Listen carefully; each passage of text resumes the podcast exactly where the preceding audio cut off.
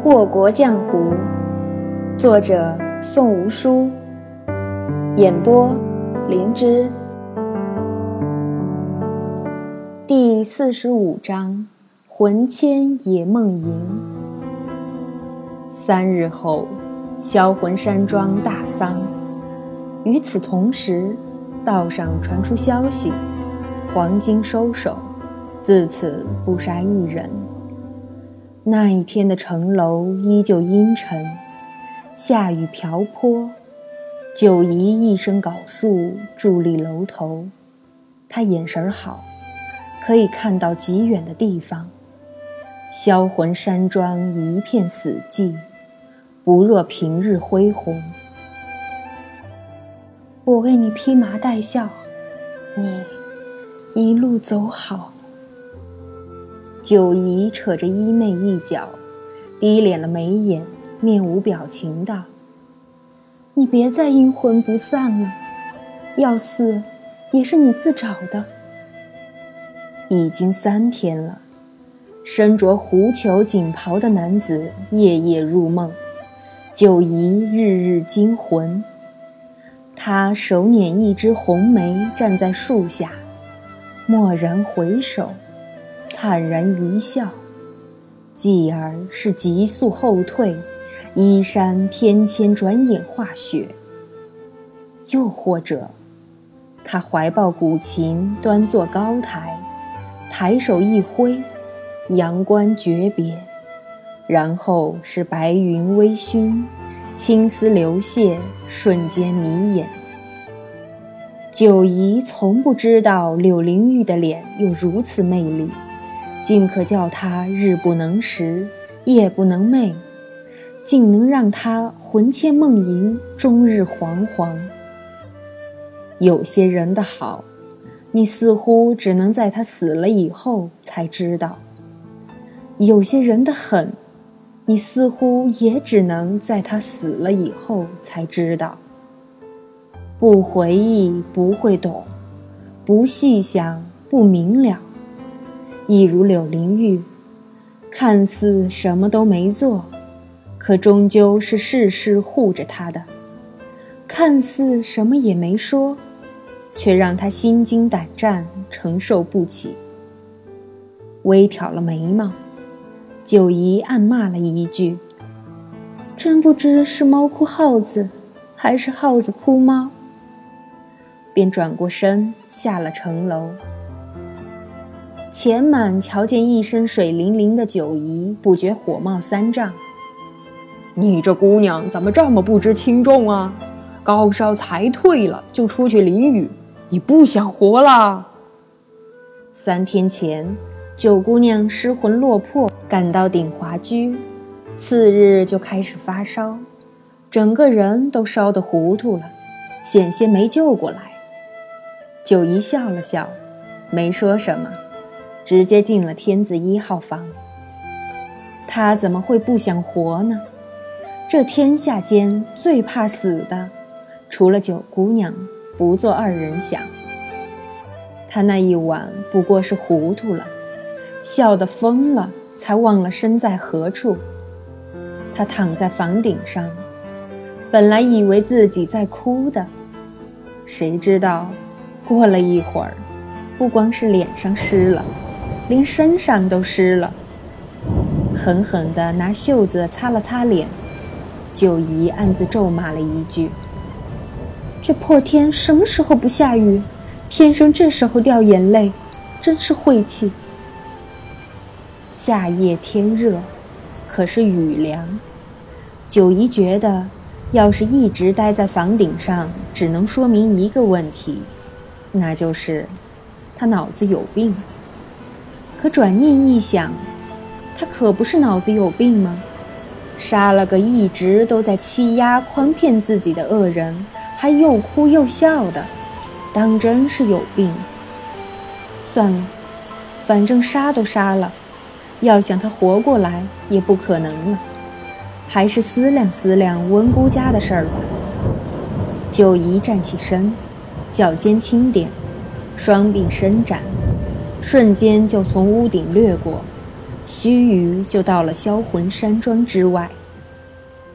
这庄子九姨里里外外都走了快一百遍了，想怎么进出，那还不是看他高兴。眼下九姨要做的倒不是什么探查寻访，而是睡觉。她累呀，杀柳公子，那可是费心费力呀。这事儿总算是告一段落。心思没了着落的九姑娘脚下乱走，走到的正是素来熟悉的鼎华居。前门看着那道高挑素白的身影，不禁长叹了一口气：“作孽啊，作孽！”九姨进了屋，也不换衣服，就那么呆坐着，深邃的黑眼睛里一片空蒙。直勾勾地盯着雕花的檀木窗，仿若外头落的不是雨，而是金豆豆。他正发呆发到兴头上，却有个不识趣的来敲门了。三下，不轻不重，不急不缓，是种熟悉的韵律。九姨受了惊似的猛然扭头。眼里一道厉光射向紧闭着的大门，眉心都跟着移动。没人应答，又是三下，还是那个节奏，半分都不带差的。谁？九姨的心提到了嗓子眼儿。九姑娘，开个门好吗？温柔的嗓音，一样的调调。却少了那份冷清。自己推门进来吧。九姨松了口气，是菊让，不是他。门外传来一声轻笑，似是有些无奈，和柳灵玉惯常的冷笑更加不同。门被打开，身着浅黄色长衫的男子怀里抱着琴盒，背上背着锦盒。好不狼狈地站在入口处，菊让笑意盈盈地迈步进来。公子果然没料错，九姑娘当真在鼎华居。菊公子来此有何贵干？起身关了门，九姨的态度不冷不热。公子让我把九姑娘的东西送来。弯弯的眉眼，柔和温吞。放下东西的菊让，又是一身清雅脱俗。找了九姑娘好些天了，实在不成才打开公子留下的锦囊，果然被公子给料中了。九姑娘不在别处，定在鼎华居。点了点头，九姨淡淡道：“麻烦菊公子了。”菊让不敢坐下，他看着这个一身缟素的高挑女子。突然就不敢动了，那种感觉像什么呢？像，像站在公子面前。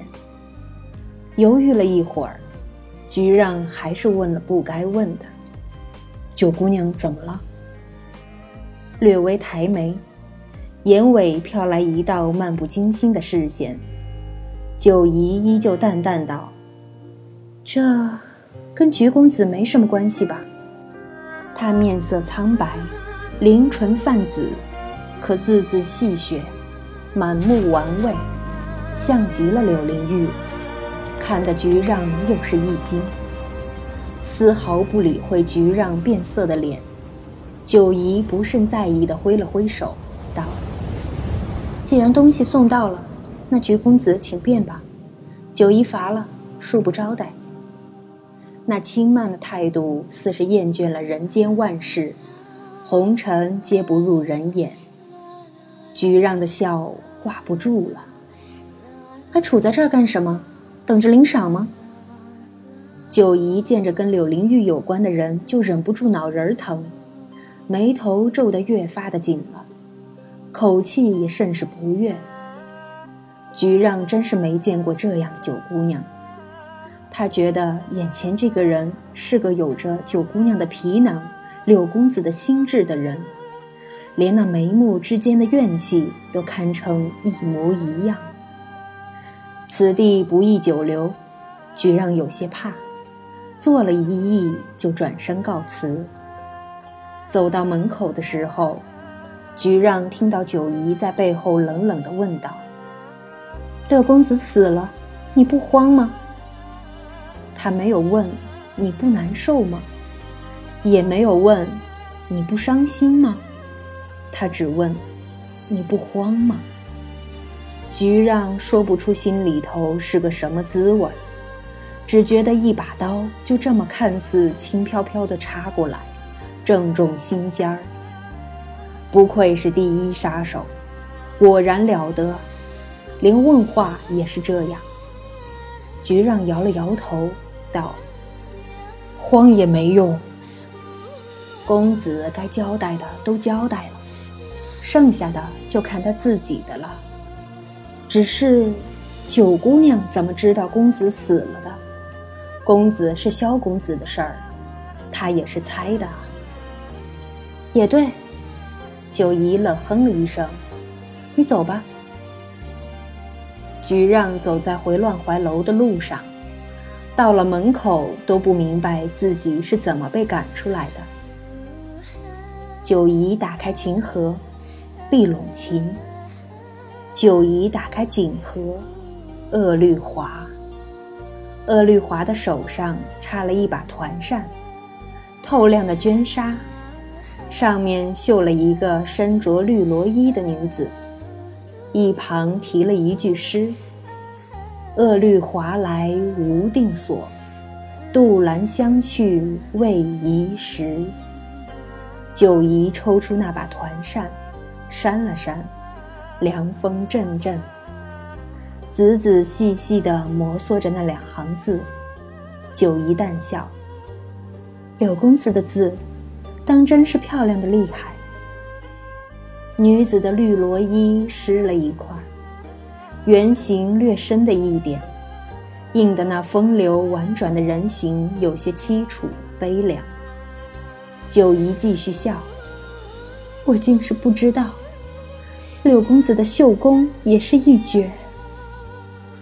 目光触及到锦盒里的一张便签，花体的小篆，极其难写的。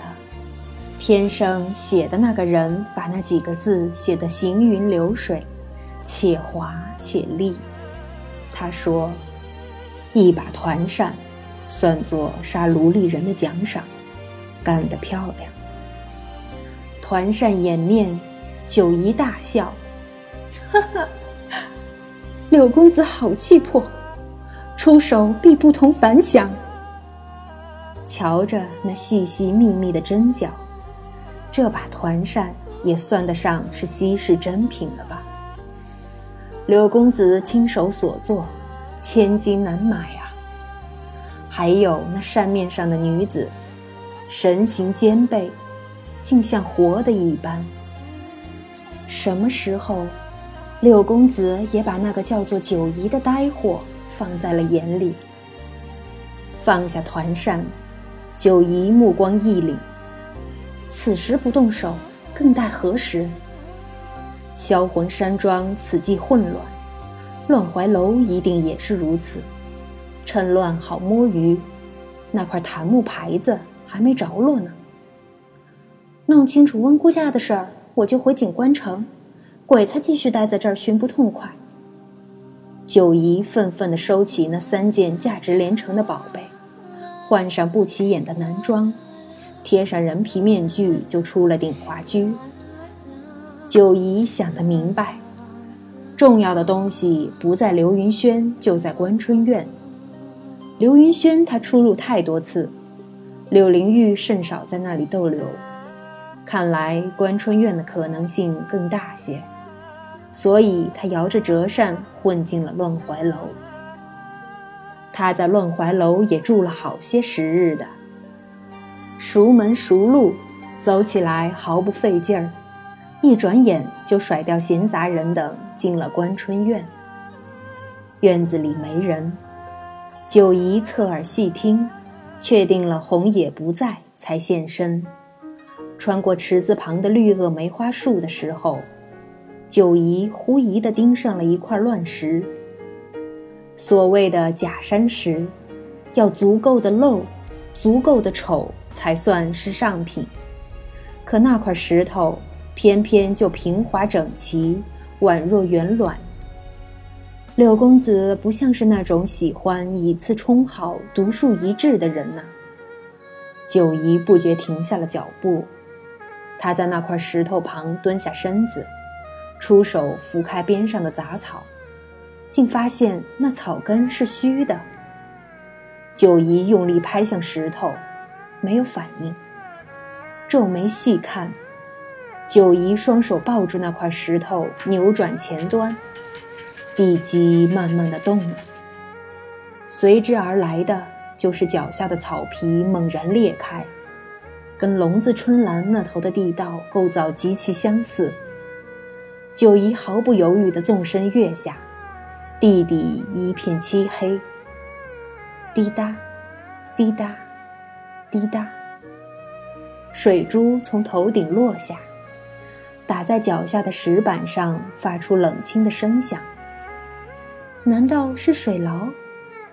掏出怀中的火折子，九姨就着火光观察着这个阴冷潮湿的地方，越发的觉得事有蹊跷。正当他入神之际，一道熟悉的声响猝然入耳：“九姨。”九姨手中的火折子一晃，照着的就是远处亭亭而立的蓝场。瞬间，水牢中灯火辉煌。九姨这才看清，蓝场对面的水轮上绑着一个裸着上身的男人。那男人白面朱唇，精壮消瘦。九姨觉得自己见过这个人，但他怎么也想不起来。九姨，你怎么来了？蓝场吃惊的很，他怎么也没想到九姨能找到这个地方。走上前去，九姨根本就不予理会蓝场，他一个劲儿地盯着那个二十五岁上下的男子，他一定是见过这个人，太熟悉了，他不会记错的。你是谁？那白面男子听到有人唤自己，抬起头，对上的是一双深邃的黑眼睛。茫然地看着这双眼睛许久，那男子挣扎着吐出最后一口气：“白少卿。”这三个字一出，白少卿的头歪向了另一边，蓝场倒退一步，而九姨。双目圆瞪，心神俱震。白少卿，白孝林之子白少卿，怪不得似曾相识。他扭头看向蓝场，无意识道：“他不是死在弄弦的床上吗？”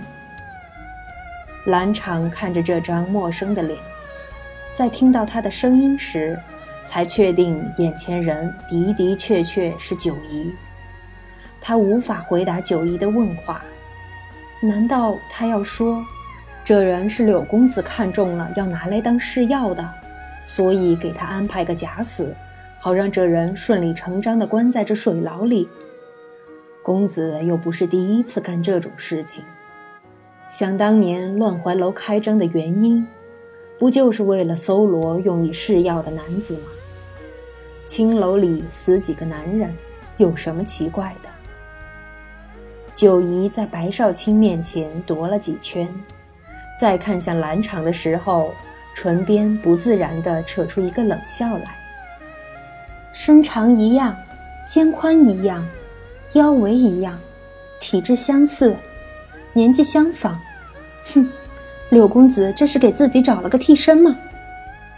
蓝场沉默。蓝场，告诉我，他是用来干什么的？九姨掀开脸上的人皮面具，脸色越发的阴沉了。蓝场后退，说：“九姨半眯了双眼，力气大盛。”蓝场再退，柳灵玉是不是没死？这一句九姨几乎是吼出来的。兰场无路可退了，只敛眉垂首，不言不语。他没死，是还是不是？一拳出击，打在蓝场身侧，青石龟裂，石壁撼动。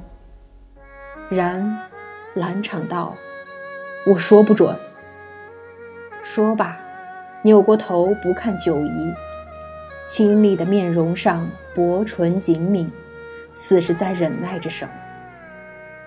九姨一听，霎时收手，头也不回地走了。兰场青衣及地，痴痴地看着那个脊梁笔直的女子，暗道：“你换了颜面，我依然认得出你。可你心里就只有一个他吗？”不知什么时候起，奴颜媚骨的九姑娘竟住进了他的心里。他不想承认，却容不得自己不承认。